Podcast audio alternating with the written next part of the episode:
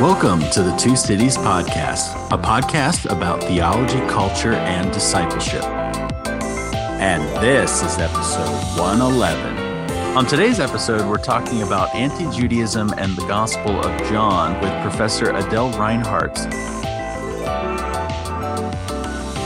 Professor Adele Reinhartz is professor in the Department of Classics and Religious Studies at the University of Ottawa.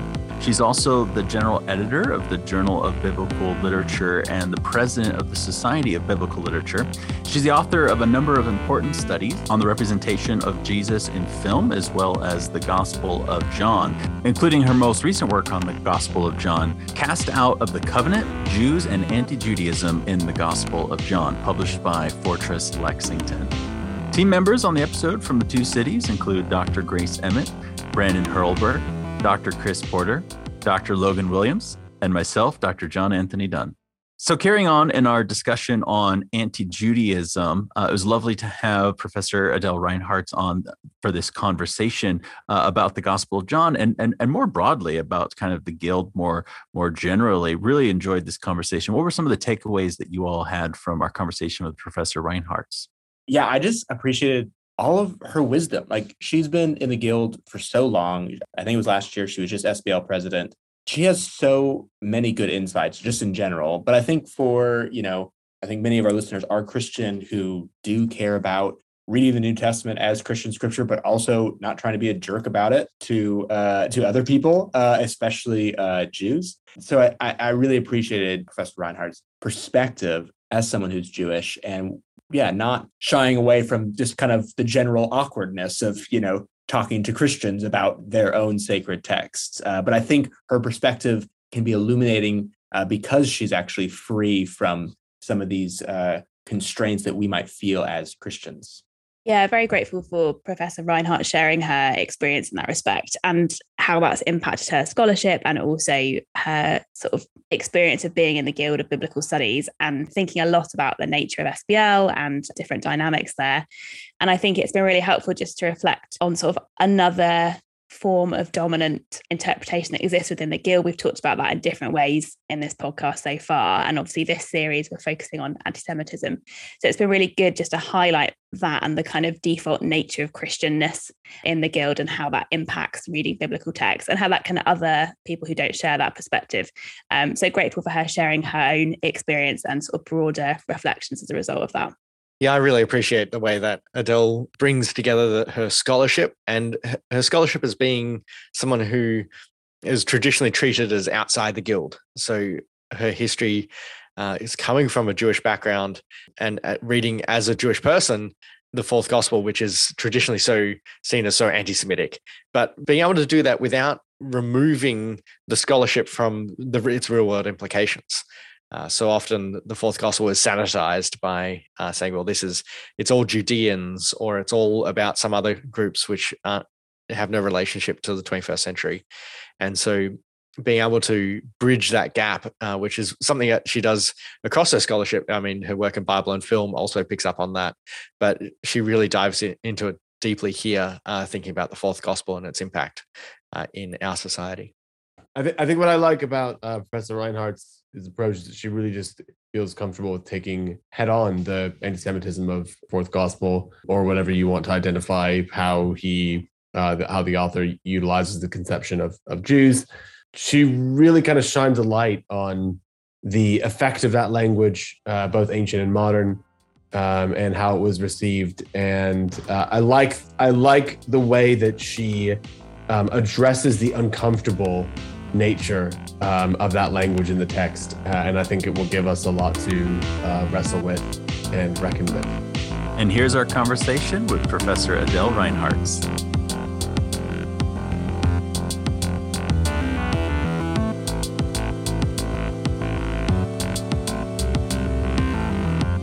Well, thanks so much for joining us, Professor Reinhartz. We're really excited to have you on. It's my pleasure. So, we're curious to know a little bit about how you got into studying the Gospel of John in in particular. What what led you towards the Gospel of John? Well, I mean, the bigger question is what led me towards studying New Testament altogether. That's usually the question that I'm asked. What's a nice Jewish girl like you doing in a field like that. And I actually came to it through Jewish studies. Um, I have a BA and an MA in Jewish studies. I got uh, intrigued by the idea of specializing in New Testament uh, because at the time I didn't know any Jews that were studying New Testament or that were, let's say, eventually professors of New Testament. I came to meet a whole bunch later, but at the time that I was a graduate student, I didn't know any. And it seemed However, that a strong background in Jewish studies, especially in early Judaism, would be helpful in understanding the New Testament. And um, I also was uh, um, attracted by the idea of being a Jewish professor of New Testament that had an opportunity to teach in classrooms where most of my students would undoubtedly be Christian and perhaps had never met a Jew before or never met somebody Jewish that knew something about Christianity.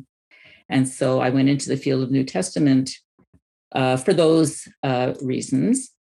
For the Gospel of John, what intrigued me about the Gospel of John was its literary qualities. Um, I did my graduate work uh, starting in the mid 70s and continuing on until uh, the early 80s, at a time when literary approaches, literary theory, literary criticism, these were methods that were just um, uh, becoming, um, we're just entering into the field of biblical studies.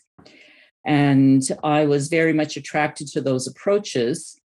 And it seemed to me that the Gospel of John was a highly literary work. It had all kinds of patterns and repetitions and interesting literary features. And so it would be uh, amenable to that kind of approach.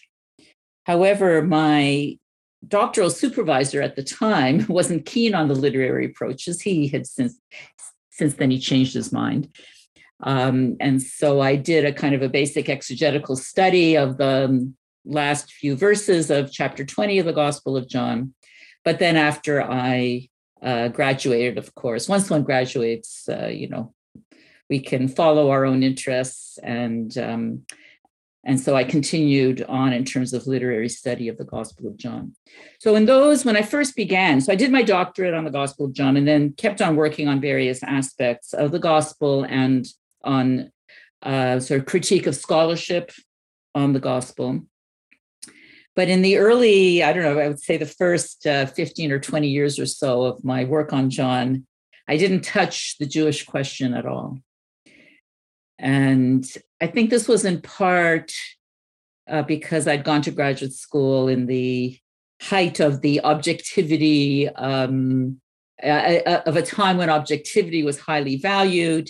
And I probably also felt somewhat uh, defensive because um, I encountered people who thought that really, uh, Christians who thought that somebody who wasn't Christian wouldn't really be able to get this text, and from Jews who thought that it wasn't appropriate for Jews to study the New Testament. So I felt a bit defensive about it, and I stayed away really from topics having to do with the Jews. And as I got older, as the field changed, as we became less wedded to, you know, objectivity, as I got tenure, things like that, I um, began looking much more closely at the issues um, pertaining to John's representation of Jews. And I kind of stayed with that in my work on John for the last 20 years, I would say. Thanks, Adele. And I'm really interested in in your reflections there, where, where you stayed away from the Gospel of John. Uh, sorry, you stayed away from the Jewish question of the Gospel of John um, for so long, and yet the the fourth gospel has such a um, a strident engagement with the Ioudaioi, and and what how do we even construe who the Ioudaioi are within the fourth gospel? Be interested if you could take us through like an overview, a sketch of of where you think that has gone because you've you've seen a lot of different interpretations and you've written about a lot of the different interpretations over time. What's your current placing of the gospel of the gospel's intention with the Ioudaioi? Okay, so that's what I laid out in my uh, most recent book, uh, which came out about three years ago uh, Cast Out of the Covenant Jews and Anti Judaism in the Gospel of John. And I think that that really um, that's the fullest development of my current understanding of Jews in the Gospel of John, um, which is to, uh, in that book, I looked at the Gospel of John as a rhetorical document. This is really an outgrowth of a literary approach. You know, what is the what is the gospel trying to achieve? What does it want its readers or its listeners, the, you know, its audiences to understand about the Jews? And so I argued there that the Jews have a very important role in the gospel's rhetorical program as the kind of antithesis to what is required of a believer. And so the, the Jews are, get set up as the negative uh, pole of everything that the author of the Gospel of John, whoever that was, um, wanted its readers to do. And that's the role that I think um, the Jews play. And so, you know, uh, very often this question of, you know, Jews in the Gospel of John is tackled in terms of who are those Jews? You know, can we identify them with a historical group? Well, that's very difficult because um, as people point out, Jesus and his disciples and a lot of the people who follow him, according to the narrative of the gospel, were Jewish. So, of course, it can't mean all Jews. Um, and then other people point out, or maybe those same people, that the real bad guys in the gospel are the Jewish authorities, Caiaphas, the high priest, and the others who um, contrived this plot to have Jesus delivered to Pontius Pilate. Some people have suggested that it's a subgroup of Jews uh, who had come back from Babylonian exile. Um, and there are many theories as to who these Jews are. And my view is that they're not really, that that's off base, that whole idea of searching for a historical referent for a specific group of Jews that the author of the Gospel of John might have had in mind when he used the term is not really what it's all about. That we really have to look at uh, the role that they play in the Gospel's whole uh, theological scheme and the and the rhetorical program that he lays out. Now, that doesn't mean that he doesn't know any real Jews. I mean, we don't really know, right? We don't know how to place him, you know, the author whoever that might have been with respect to a Jewish community or his own identity. We don't really know anything about that. We can assume that he might have known actual Jews, but we don't know anything about him. So we don't know where he lived. We don't know what his social circle might have been. We don't know anything uh, like that at all.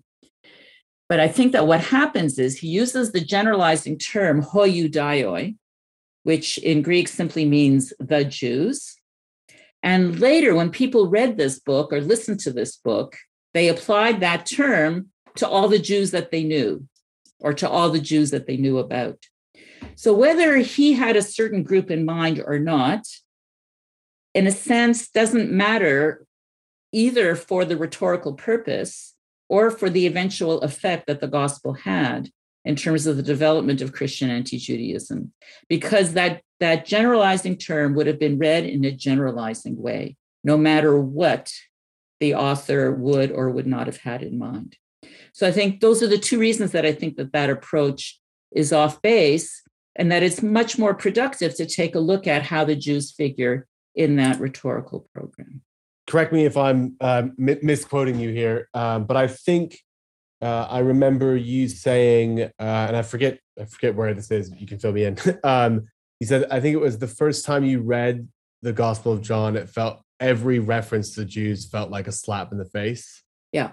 I wonder if it's maybe helpful or would be interesting to reflect on the kind of dissonance between New Testament scholars trying to kind of salvage John from anti-Semitism and saying, "Oh well, look, he says that salvation's from the Jews, or he was a Jew, so he can't be anti-Semitic." Haha. Yeah. Um, on the you know kind of like winning John the non anti-Semitic card uh, on the basis of the of, of kind of like of ad hoc evidence, and and how that the maybe kind of cognitive dissonance between that kind of exercise and like what does it feel like when a Jew reads this text? Yeah. Well, I can counter that all the time. And in the in the various places where there were uh, panels about this book where I was really the most open that I've been or the most detailed that I've been about how how I you know how I feel that the anti-Judaism John's anti-Judaism pervades the whole gospel. So of course there are a lot of people who don't like that. Um, and I try to respond to what you refer to, to the types of approaches that you refer to, um, not out of my own experience of reading the gospel as a Jew. You know, that experience of reading, you know, when you read a text over and over and over again, it makes it you it is easier to distance yourself from the emotional impact. You feel that full emotional impact the first time. But if you continue to work on a text you can't keep experiencing that way it, it that way. It becomes too familiar. And um, you know this is true also for example of those of us that read all the gospels over and over and over again right the whole tragedy around the passion and the crucifixion the emotional impact of that um, lessens the more times that you read that story. You just become used to it. You know that it's coming, and you find, I guess, ways of not really confronting the brutality of it and the rea- the reality of it, which is a, good film can bring that back to you. But when you're just reading the same text over and over again. And then the other reason that I don't approach it from my own emotional response is that it's very easy for me to be dismissed on that basis. And I've had, there are people, and, and, and so I don't do it. You know, I did it in print that time just to point out that whatever you might think about this text, if you're a Christian of a certain type, the fact is it's repeated 70 times, mostly in hostile contexts and somebody who's Jewish who identifies with the Ioudaioi is going to experience those in a different way um, than um, a certain type of Christian, I, I, I would say. And so, you know, I've had people, you know, write footnotes like, uh, you know, Adele Reinhartz's being Jewish, of course, responds in a certain way to John 8:44, where it says that Jews are children of the devil. And that just becomes the way of i think the person who who said that um, wanted to acknowledge my jewishness but the effect is to dismiss my discomfort with it, right? Well, nobody else would feel uncomfortable with Jews being called children of the devil, but Adele Reinhartz's being Jewish, you know, she might feel uncomfortable. It makes me want to go back and check my references to make sure that I wasn't the one who did no, that. You were not one of those people. not that I've come across anyway. Maybe, uh, maybe you'll, maybe it's in something that I haven't read yet but when i went but i do respond to those kinds of comments very directly and i started just, you know, calling people out for being apologetic, for engaging in an apologetic type of reading of the Gospel of John that is, in fact, intended to salvage the gospel. And so people will say, exactly, this happened to me just at the SBL conference where somebody said this in a session, a senior scholar said this to me in a session. But what about John 4 22, where Jesus says, uh, salvation is from the Jews? And I've written I've written about this at, at length, why that doesn't actually help. But the fact is, you know, if you've got 70 verses that are negative and one verse that says salvation is from the Jews, no matter what that verse means, it cannot counterbalance everything else. You cannot say, okay, that cancels everything out. It cancels out Jews, children of the devil, Jews plotting to kill Jesus, Jews uh, being uh, cast into the outer darkness, or whatever else you know one might um, one might say. So that I think it has to be pointed out that there are apologetic motivations for saying some of these things. Um, and the other thing that people often say, uh, which really surprises me, is well, the gospel can't be anti Jewish because it offers salvation through Christ to Jews.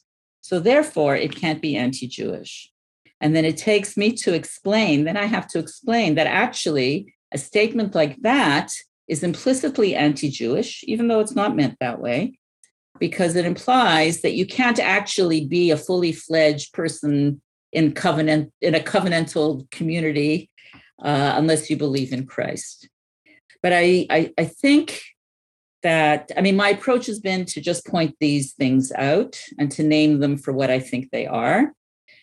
And also to be very glad when there are non Jewish interpreters of John who make those same points, who understand. I mean, there are many Johannine scholars who are not, you know, who are Christian, who um, truly understand uh, that these are apologetic, supersessionist, implicitly anti Jewish sorts of comments.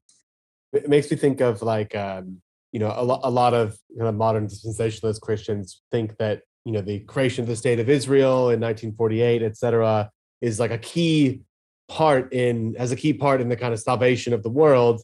Uh, but still, in the end, all the Jews are going to burn anyways.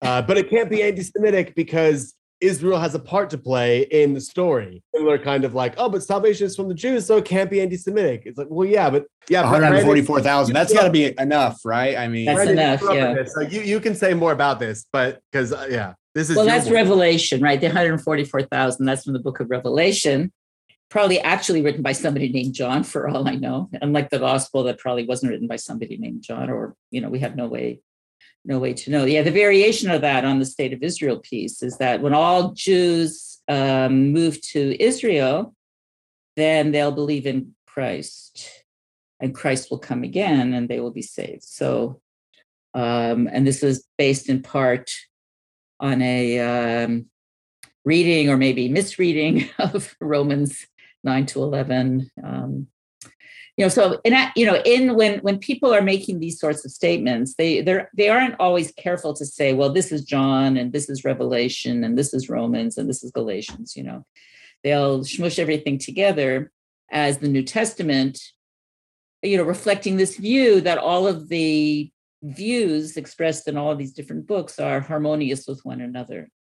Whereas as a scholar, we don't see it that way. I certainly don't see it that way, that we tend to see them as representing particular perspectives. Um, we may not know enough about where the authors of those are coming from, but we need to acknowledge that these represent different perspectives, probably different locations, different time periods within the first century and a half.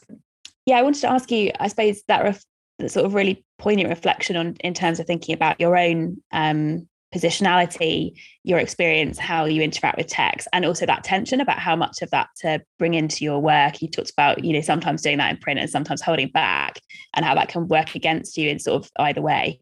And I'm wondering if there's ways that that distinctly happens for you as a Jewish woman, um, and uh, whether within your readings um, of John or your other work, but also actually as SBL president, sort of interested in your experience there. Um, and perhaps some things that reflects back about uh, the guild generally, um, if you're happy to reflect on that.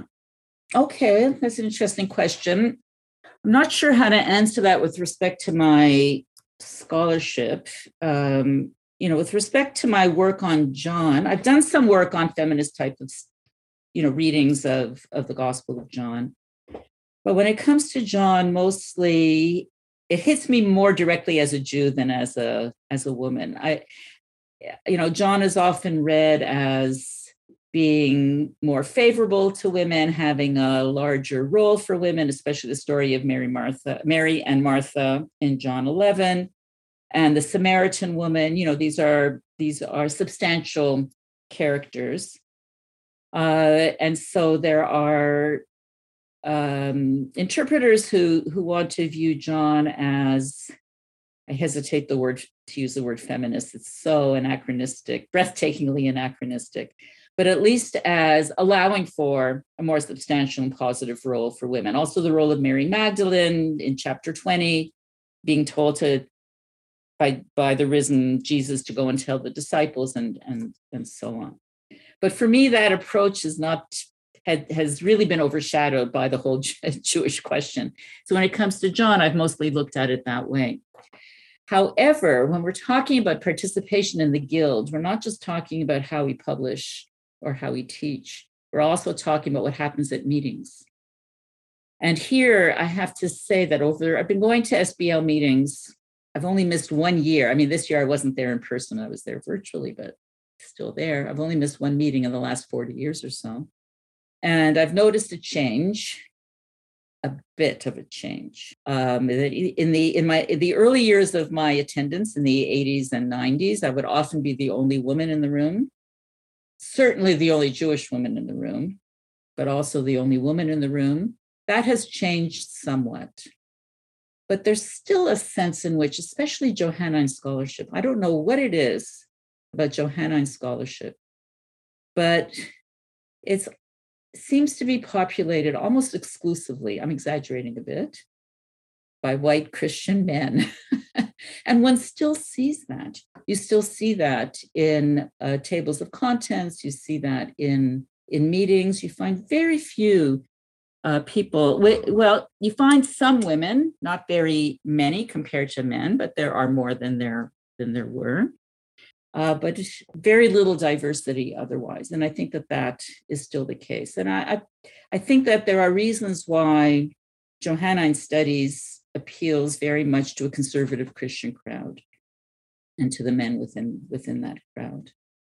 So, you know, one still experiences this. And again, you know, as one gets older and, you know, sort of proceeds through one's career, uh, one can be bolder, or at least I have found this to be the case in my own experience. As I've gotten older, as I've jumped through all the hoops of, you know, the academic career and all everything involved with that, here in uh, in a North American context and um, well past the age of any scrutiny at my university, you know.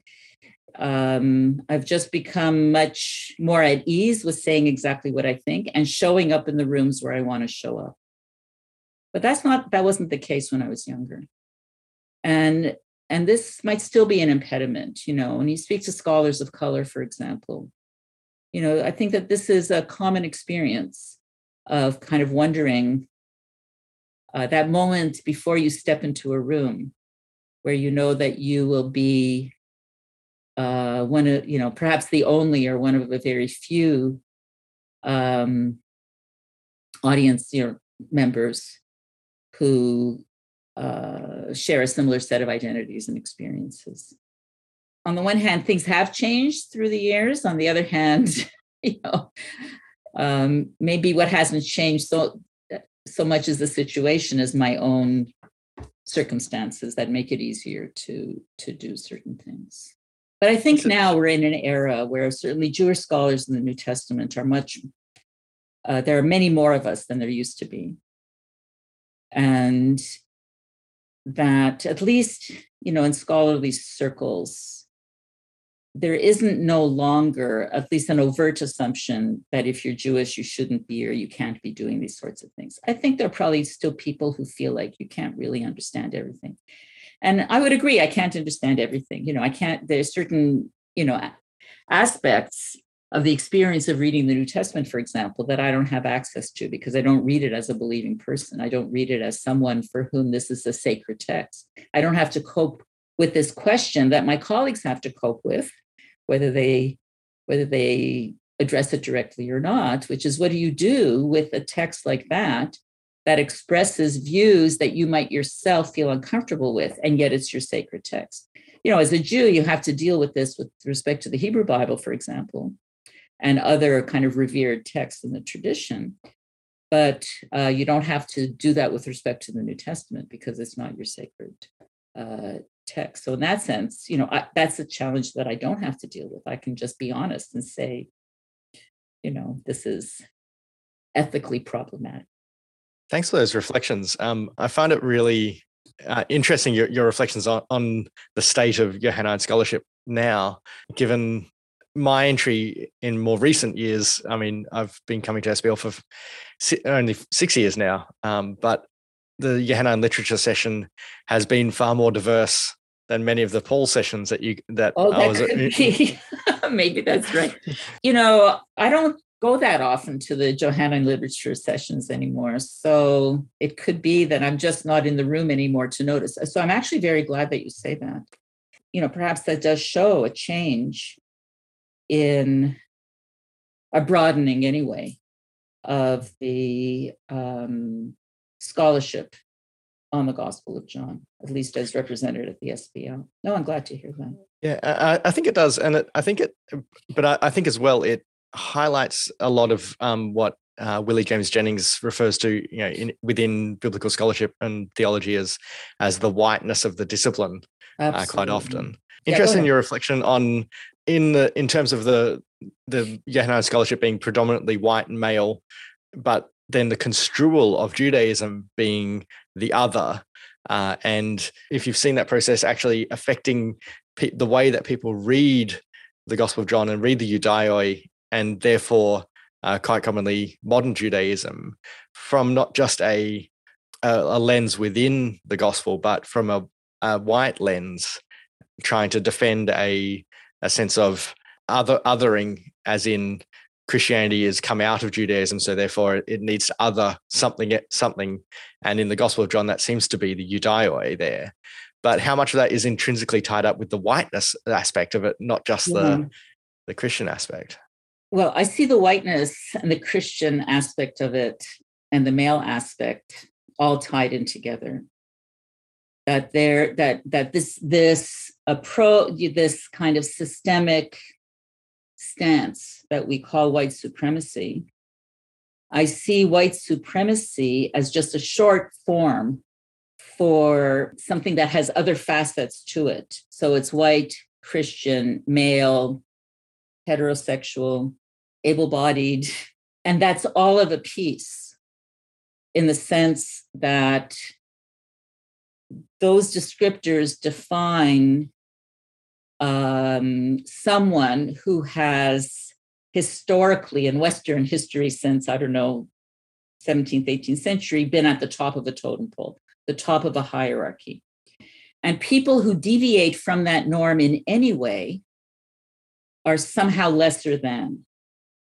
So, you know, what Willie Jennings and, and many other um, African American um, thinkers and scholars, you know, public scholars and nerdy New Testament scholars alike, uh, you know, point to is that certainly in the United States, um, the element of that complex uh, that stands out the most is is the racial co- uh, aspect of it, and I think that in terms of American history and society, that that that's true.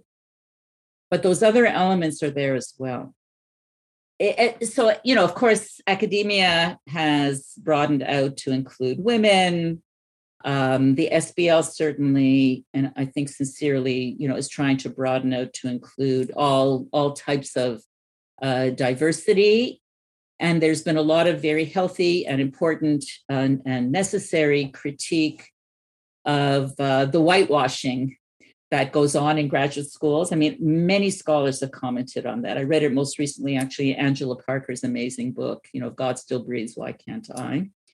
Um, you know, that experience of being an African American graduate student in a divinity school and studying New Testament, and you're basically enculturated into a very particular type of methodology where your own identity as an African American is subsumed, you know, and overridden by um, or denied by, you know, the the theoretical methods and the scholars that whose work you have to learn uh, learn about, and and so on and so forth.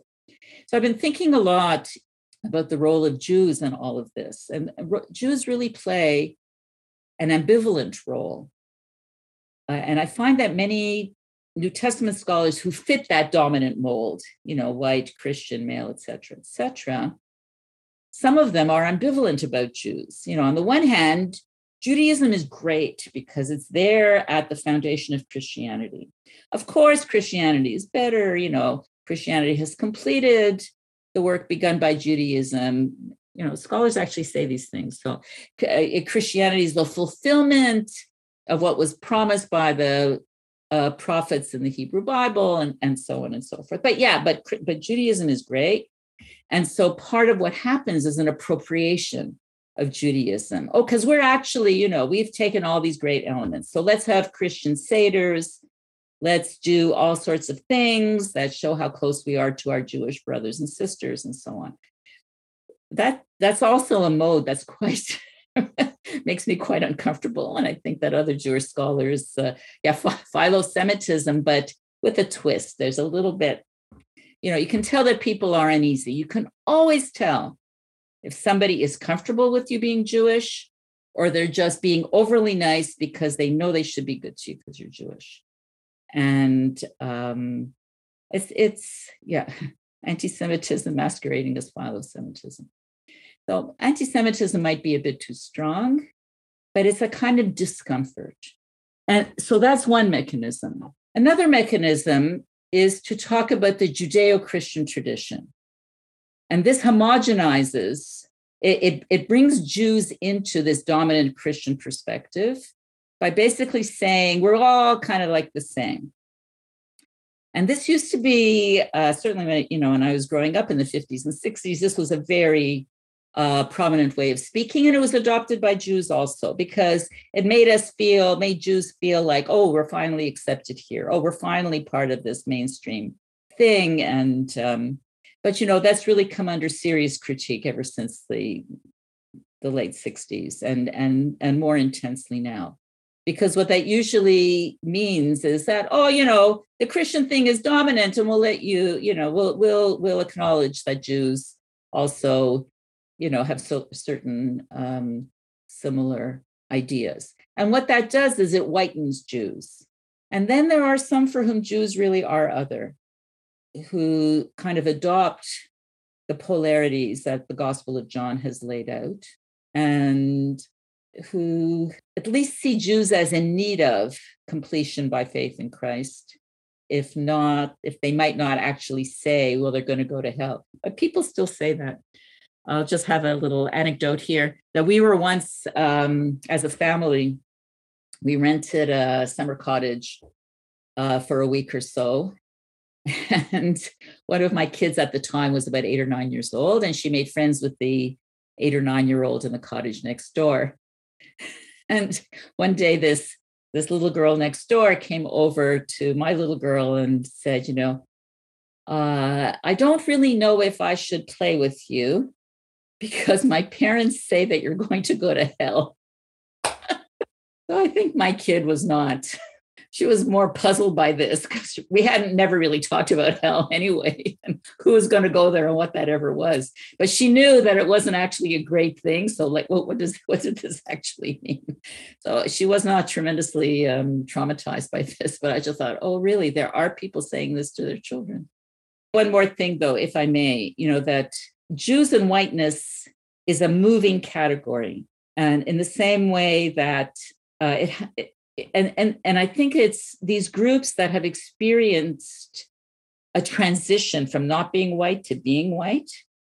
Those experiences show up show us truly that these the category of whiteness is not an objective category. It's a constructed category having to do with who is deemed acceptable and part of the mainstream and who isn't. And so this was experienced by Italian immigrants to North America, by Irish immigrants to North America, and by Jewish immigrants to North America, and, and maybe other groups as well. And when I was growing up in the 50s, when we were immigrants, we weren't white. We weren't considered white, and we didn't consider ourselves white.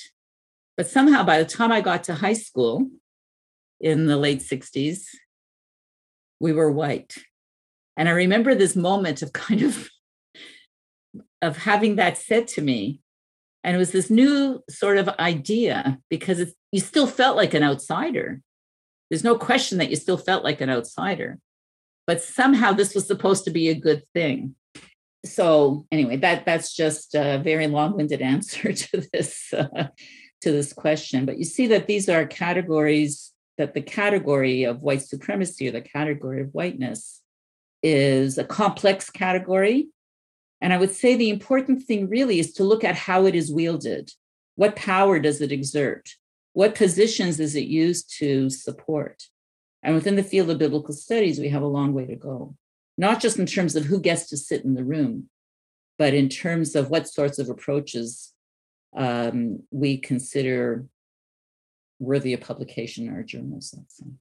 Uh, on that point about appropriation and philo-Semitism and all of that, I just have to say that today, uh, a woman that I went to college with posted on Facebook this like big chunky paragraph about why she celebrates Hanukkah with her family, and it started with "Fun fact: Jesus was a Jew," and I Oh was so tempted to respond with "Fun fact: You're not." Oh, you should have done it. Oh, snap. Oh my. Well, you can still Oh do my. it, right? I'm sure you can still. Oh, I think you should go and do that. That is Oh, amazing. Um, Well, yeah, I mean, the Gospel of John refers to Jesus wandering around the temple at the Feast of Dedication, which is Hanukkah, chapter 10 of the Gospel of John. but, uh, I I was really interested in your um in your reflections. This is just an anecdote um about being not being considered white when you f- first at school, and then by the time you hit high school, being considered white. Um, as an Asian, for, throughout the early two thousands, uh, right up until you know twenty. Um, a couple, maybe uh, probably actually last year, I was considered white here in Australia, um, as as a backlash against the um, anti-Asian sentiment in um, from the 90s. As soon as COVID hits, That's Uh, where Asians are not white anymore. That's Yeah. it. You're Right. out. No, that's right. Why? Because of Wuhan, China. hmm Yeah, I, I know. And and so again, you see that it's not an objective descriptor at all. It just has Yeah. to do with who you want to exclude. Yeah.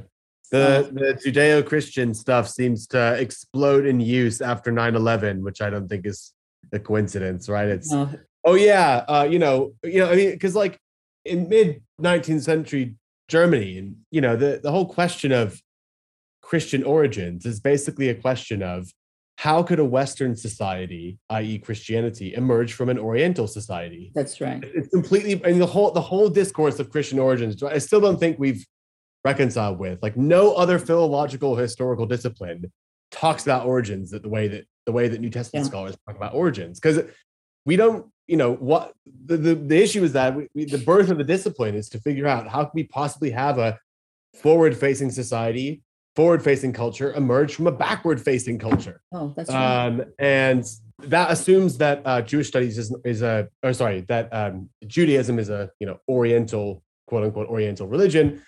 Then, of course, when you want to demonize Islam, uh, you let kind of Jews be in the Western uh, camp, uh, so you can talk about oh the Judeo-Christian tradition, which is kind of code for everything not Muslim and backwards and savage.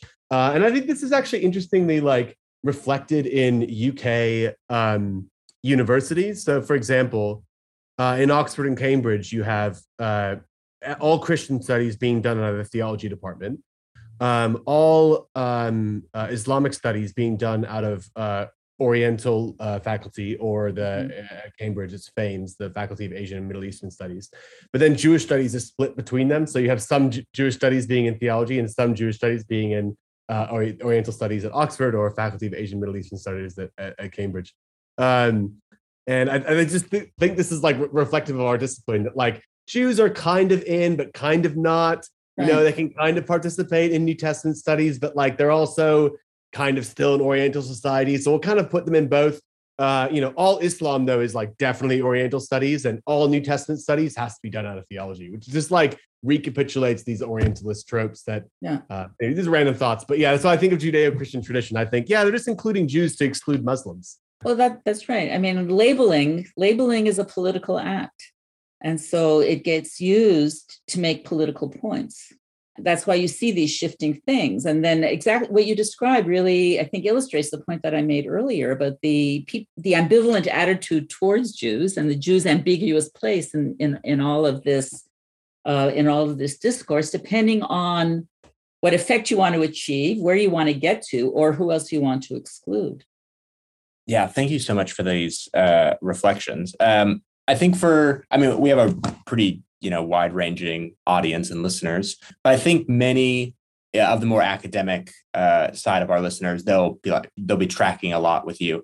And I think for the more kind of Christians, the more uh, people who do pastoral ministry, chaplaincy, all that kind of stuff, they will probably, you know, our listeners will probably want to track with you, but feel very confi- conflicted about, you know, this, you know, John uh, the New Testament is still a sacred text. And I wondered if for the, for the person who isn't completely rejecting what you're saying, who wants to hear you out, who wants to kind of follow and become more open minded and be, you know, just a, a general better human uh, and definitely a better Christian. Um, you know, what what what's what are some ways that you know Christians can retain the Gospel of John or, or other elements uh, of the New Testament as Christian scripture, read it as Christian scripture, but you know, do so in a way that is respectful, do so in a way that is that is loving, uh, and in a way that is that doesn't you know fulfill these you know the anti the anti-Semitism that we find in the history of interpretation. How how what what might you know Christians today learn from you and your scholarship, but also how how might they read and preach the Gospel of John for today? All right, so that's a really good question. I'm glad you asked that. So I have a couple of suggestions for that. And first of all, I think that um, that a historical approach can be hugely helpful to us uh, when it comes to many of these issues. Uh, if we look at um, what John has to say about the Jews, or another important issue, how what what the Bible, Hebrew Bible and New Testament say or don't say about slavery, what they might say about homosexual, you know, LGBTQ homosexuality. Um, you know, that historical approach can be very helpful if we're willing truly to understand that these documents are products of their own time and place. And whatever, you know, historical criticism gets criticized for all kinds of, you know, good reasons but a historical approach, understanding really that these texts come from a certain context where there were certain social norms and cer- certain political relationships, let's say, uh, that deeply shaped how these texts were written. And if we can do that, that's one important step. And what that also means is that we don't have to um, dehistoricize the text and assume that in every single element of it, it is directly applicable to today. It means that we don't have to uphold as equally authoritative, or if we want to use the word divine, um, every single element of it. So we can say, yes, there are various reasons why the narrator or the implied author of the Gospel of John might have said to Jews uh, within a narrative context that you have the devil as your father. That doesn't mean that the Jews do have the devil as their father. And it doesn't mean that you, as a believing Christian in the 21st century, have to believe that about Jews. Okay. This is where I think the rhetorical approach can also help. What is John, the gospel, trying to achieve by saying this? I don't think, and this is, I, I always say this, I don't think that John's Jesus, I don't think Jesus said those words. I cannot imagine that Jesus, as a historical figure, referred to Jews as children of the devil. It's not conceivable that he did so. So, whoever wrote the Gospel of John scripted those words for Jesus. And my job as an interpreter, and I think our job as readers, is to think about why he would have done that. So we don't have to think, we don't have to come to the conclusion that he did that because it's factually true. That's not the conclusion we have to come to. The conclusion we can come to, and I think should come to, is you know, it served a purpose for him, it served a rhetorical purpose. So that's one element. You know, if we look at it in his historical context, maybe two elements, right? We look at the historical context of a, a group that's trying to figure out what it is that has its uh, origins in a Jewish context, but is kind of trying to figure out where it stands at this particular point towards the end of the first century, beginning of the second century. And as and then if we look at the gospel, not as a historical document that says factual things about hap- what happened in the time of Jesus. It may do that or it may not. Uh, some of the things may be factual, some of the things may not. But if we look at it as a rhetorical document, trying to persuade its audience of something, then we can get somewhere and understand where a statement like you know, you have the devil as your father, or you are from your father, the devil, actually, more accurately, uh, how that fits into John's rhetorical context. And then I would say the third element would be to have to, to look at the implied authors. We can't get any further than that. We don't know who re- the authors really were. As people who were actually trying to figure out what all of this meant and where all of this should go. And I think we see this in the Gospel of John. We see it even more clearly in Paul. I mean, what's fun about studying Paul is that he's so there as a person, right? He sputters with anger. You know, in Galatians, he doesn't finish all of his sentences he's saying, oh, you know, does this mean that? In Romans, he says, you know, has God uh, cast aside the Jews? No, of course not. That couldn't have happened. The Jews had this and that, the patriarchs, the uh, scriptures, the covenant, and all these things. You know, we really see Paul trying to figure out where he would stand and where his audiences, you know, would stand. And I think we can look at John, whoever John was, the same way. He's just trying to figure this out. He had no intention whatsoever, I don't think, of providing fuel for two millennia of Jew hatred and of imagery that associates Jews with the devil, which we find all over the place. If you do a, a, a, Google search, you'll find it everywhere, all kinds of websites and you know things put up there today for all I know. John didn't have that in mind. He was just trying to figure this out.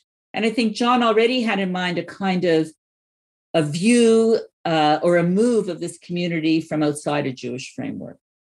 It doesn't mean that it had already happened, but I think that he could imagine it.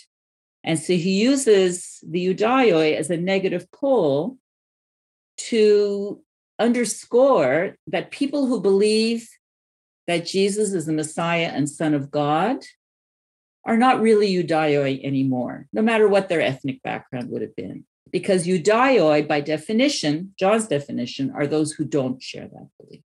So I think if we can look at the gospel that way, and that's a more complex way of looking at the gospel than many are comfortable with. But I know I know many who who do that, you know, who who are uh, you know consider themselves committed Christians and very involved in in church communities and so on and so forth, who have those kinds of views of the gospels that and, and the New Testament that allow them to um, contextualize historically and rhetorically um, these statements about the Jews. I often wonder um, what might happen in two millennia time when uh, textual critics get a hold of our Twitter feeds. Um, and right. and we suddenly have uh, people Christians calling other Christians uh, spawn of uh, spawn of Satan or right. uh, people you know who are going to hell. Uh, and if if the same reading strategies are used of uh, that are commonly used of John eight forty four uh, and applied to our Twitter feeds, and then I, I, think we we end up in that same situation. Yeah. Um, and and I think yeah, you're highlighting that socio rhetorical context is so important for uh, not just for scholarship. And I think scholarship has made a, a, a good headway into that, but for uh, the general Christian audience, uh, for the gospel and for uh, biblical texts as a whole. And yeah. I, I, thank you for that. Yeah, I think that's a good um, kind of um, imaginative exercise, right? Because, you know, those of us living now, when we see certain things on our Twitter feeds, let's say, we can contextualize them. We know where they're where they come from. We know that we can discount them. I, I would hope as as uh, you know, discount them as meaningful or worth paying any attention to, and so on and so forth. You know, um, but we don't have that same information about the first century. We don't have that the texture of everyday life. You know, we reconstruct it from archaeological sites. We try to to extrapolate some ideas about it from our text, but we don't have that feel the way we do for the time that we ourselves are are living in, or that or that we can kind of recreate for more recent eras where we have just a lot more information. so I think that's absolutely right. I think about the pandemic that we're experiencing now, for example. And I think that we could all do, all of us here could do sophisticated analyses of not just the superficial ways, but the deep ways in which the experience that we've been enduring for the last 20 months or so has affected our lives, has affected society, has affected social media, has affected economic life, has affected you know, people buying Christmas and Hanukkah gifts, you know, all, all of those things. But even in 100 years from now, well, maybe we'll know that because we have just so much more information. But con- conceivably, people won't really have that texture the way that we don't exactly about uh, what's called the Spanish flu of 100 years ago. So, or the way that people who are much younger than me that um, got a polio, started getting polio vaccines when you were two months old, you know, most of you, probably all of you, can't even imagine something that I that I've been, you know, reminiscing about. Um, the joy in our household when at the age of five, I was able to line up in my kindergarten classroom and get a, a needle for polio, which was this huge fear in the early 50s when I was born. Huge. You can't even imagine it. And people are talking about this now in the context of five to 11 year olds here in Canada now, this week being eligible for their COVID vaccinations. And, you know, saying, you know, in the 50s, when the polio vaccine came out, nobody was vaccine hesitant. Parents couldn't get them, get, you know, I mean, it was offered in all the schools. It was just not a question. It was just not a question. Nobody opted out. Nobody talked about, um, you know, this conspiracy or that conspiracy. and, um, you know, not like, not like uh, now where there's, where this is the problem. And I mean, I don't know how all of you feel about it, but I feel pretty strongly about it. You know, the emergence of the Omicron uh, variant now, you might think, well, you know, variants can emerge in contexts where not enough of the world is vaccinated because there are too many hosts still for this. That was a real tangent, but I think it just has to do with how you cannot. Um, it's very hard to capture the spirit of an age that you haven't yourself lived through. And so we have to really recognize that that's the position we're in with respect to the first century, no matter how much we know. We, we can't recapture that. And often what we do is this anachronistic move of assuming a continuity of human nature, which I think is plausible move, and a continuity of human experience. But continuity of human experience, we can't assume that in every instance, in every instance.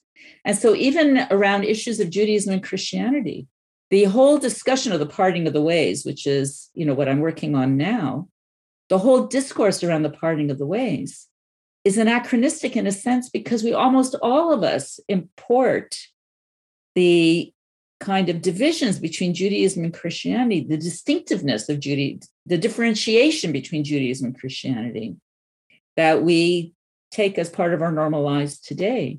We read that back. But really, we don't know that it felt like that at all to the people who were actually parts of the, you know, participating in these movements at the time. We have no idea. How did Gentile Christians see themselves anyway?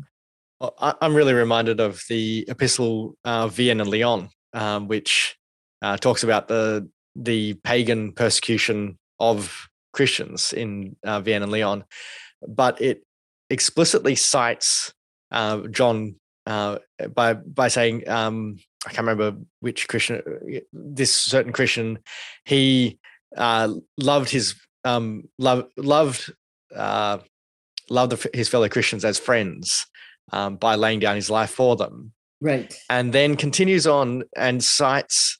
Uh, so, that, so that's the the engagement of John 15, but then continues on to cite uh, John 16 2 and says, right. um, you know, there and there will be a time that will come that those who put you to the sword will think they're doing God's God's work, Yeah.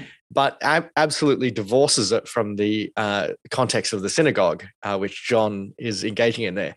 And and I, I've been I'm writing some stuff on the reception of the fourth gospel, and part of it I think is that the it's not so much that there is a parting of the ways, but that Christians who take the fourth gospel then as a constitutive text aren't even using it in re- reference to Judaism at all. Uh, Yeah, that that's right. it's it's a presumed background, and there's the so- social socio historical context has moved on, and Yeah. so Yeah, I think that's right. You see it in that letter, of course. You also see it in the um, in patristic literature, where a lot of Johannine material gets quoted, but it, in the- in the context of controversies with those that get labeled um, heretics, heretical movements, you know, and in the process of constructing, you know, what is orthodoxy and what you know, if we're orthodoxy, then everybody else has to be um, heterodoxy and John gets brought in in, in, those um, controversies,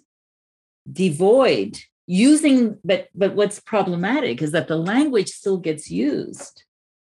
Uh, you know, of uh, you know, Jews appear in these quotations. I don't know if that's true in the letter that that you're referencing, but it's true in the patristic stuff. And then, um, you know, but that's not really the intentionality at all. yeah, and and that citation of the Jews as the prototypical other. Um, Yeah, that's right. And I think that's what happens that they stand in for whatever group you're against, Jews can stand in for that. mm. And that's true in a contemporary context as well. Yeah. um, there's a a journalist and comedian down here, John Safran, uh, who is a a Jewish journalist and comedian. He's just written a book on uh, vaping, on the Philip Morris's uh, move into into e-cigarettes. Uh, Oh, and interestingly, so I mean, completely separate context and absolutely a-religious. You know, it's it's a secular book, but so many of the pieces that he posts to posts to his Instagram are anti-Semitic uh, and explicitly religious, um, because he's critiquing smoking. Therefore, there is this counter critique of religion, and and it's Judaism that becomes the other, not anti-smoking or health kicks or whatever. Oh. Um, it's it's interesting how that dynamic plays out even in our modern society. You're talking about the comments on his book on his Instagram? Yeah, yeah. So he Yeah. po- he he receives comments on on his um on his book, and Right. he he posts a, and he a posts selection of them. to show that they're anti-Semitic. Yeah. Yeah, yeah.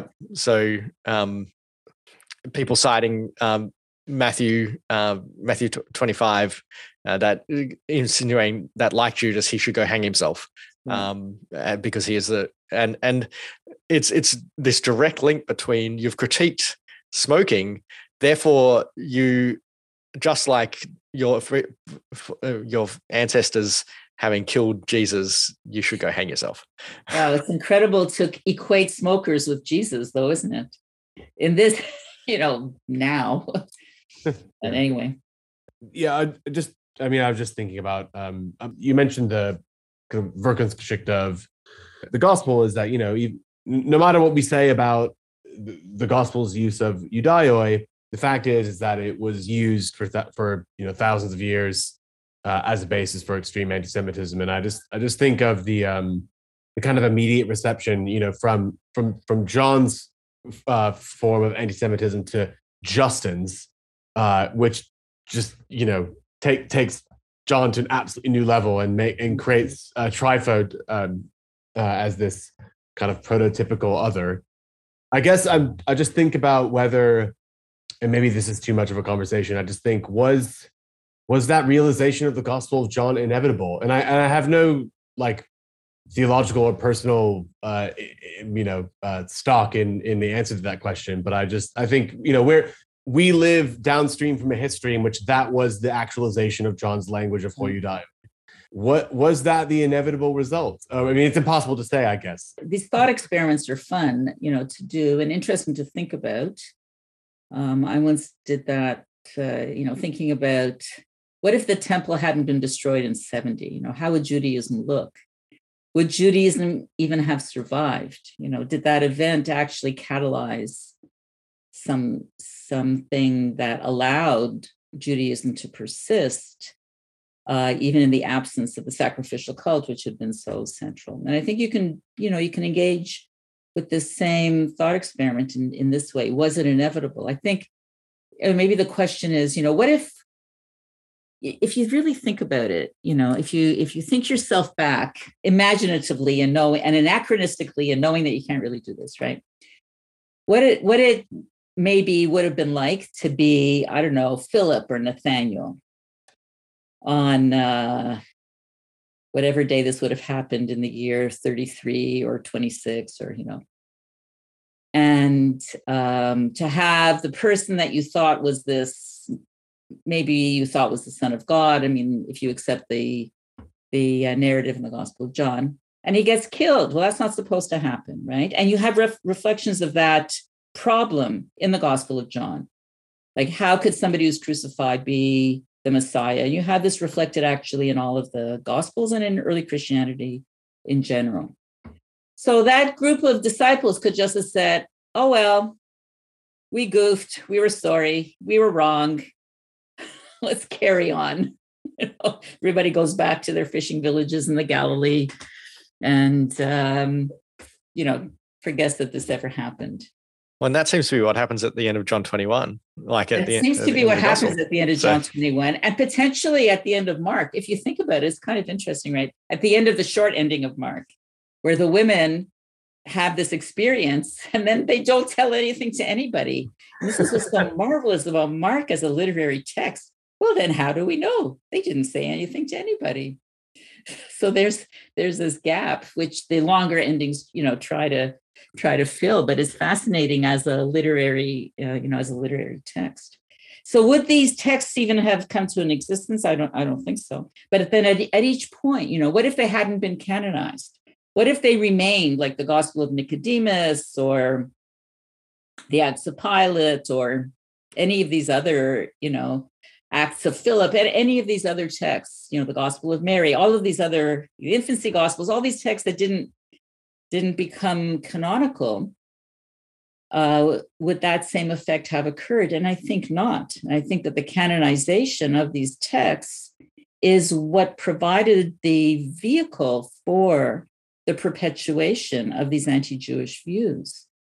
But of course, the canonization of these particular texts might also reflect a certain set of views that were compatible with what ended up being canonical you know all kinds of questions around around that Well, Professor Reinhartz, thank you so much for your time. This has just been absolutely fabulous. We really appreciate having you on the okay podcast. great it was fun for me too